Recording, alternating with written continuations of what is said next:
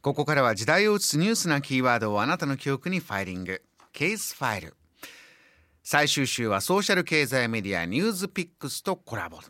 海外で活躍するニュースピックスのプロピッカーでニューヨークにあるマウントサイナ医科大学老年医学緩和医療科医師山田裕二さんにお話を伺っています。昨日までは山田さんが実際に新型コロナウイルスのワクチンを接種したことやその有効性などお話してくれましたが木曜日の今日はワクチン接種とリーダーシップというテーマでお話を伺います。山田さんの住むアメリカは先週バイデン政権が誕生したばかりですがさあアメリカの医療界は新政権に対してどんなふうに見てるんでしょうか。山田さんに伺いました。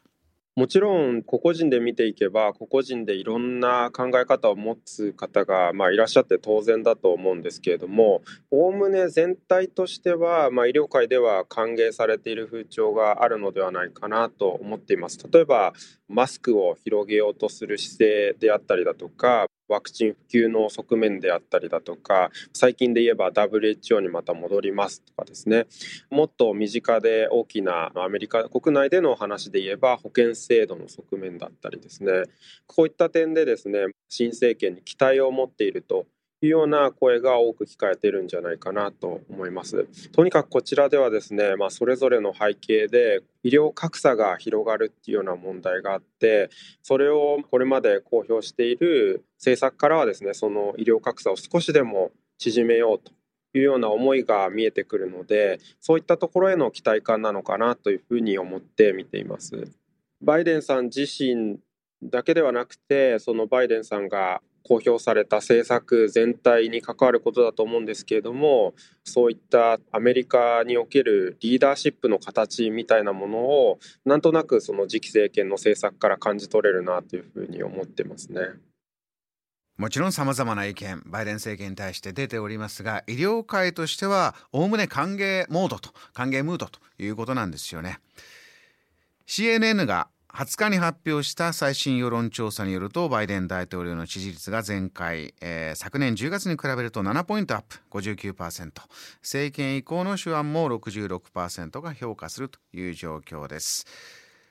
そして山田さんはこういった政権の支持率やリーダーシップとワクチン接種にも深い関係があるのではないかとお話しされています。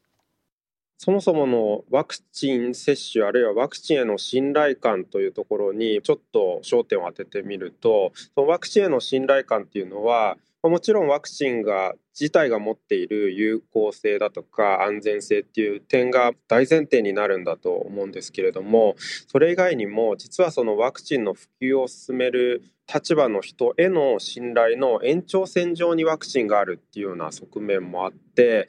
例えばとっても有効なワクチンがあってこのワクチンを接種してくださいというような話になってもそれを発信する側の人が信頼されていないとそのワクチン自体も仮に有効だとしても信頼されないっていうような側面があると思うんですね。その点例えば今日本で報道されているような政権への支持率の低下っていうような報道は私自身はどうしても医師なので医師としてワクチンへの信頼の低下なんかとちょっと重ねて見えてしまう部分があって、まあ、そういった点は少し懸念をしているところでもありますね。でもちろんアメリカでもですねそれは同様の問題を抱えているのかもしれないんですけどもなんとなくアメリカに来て感じていることの一つは今アメリカのリーダーシップの立場にあるような方がですねそのリーダーシップの外への見せ方っていうのがとっても上手だなっていうことを感じています。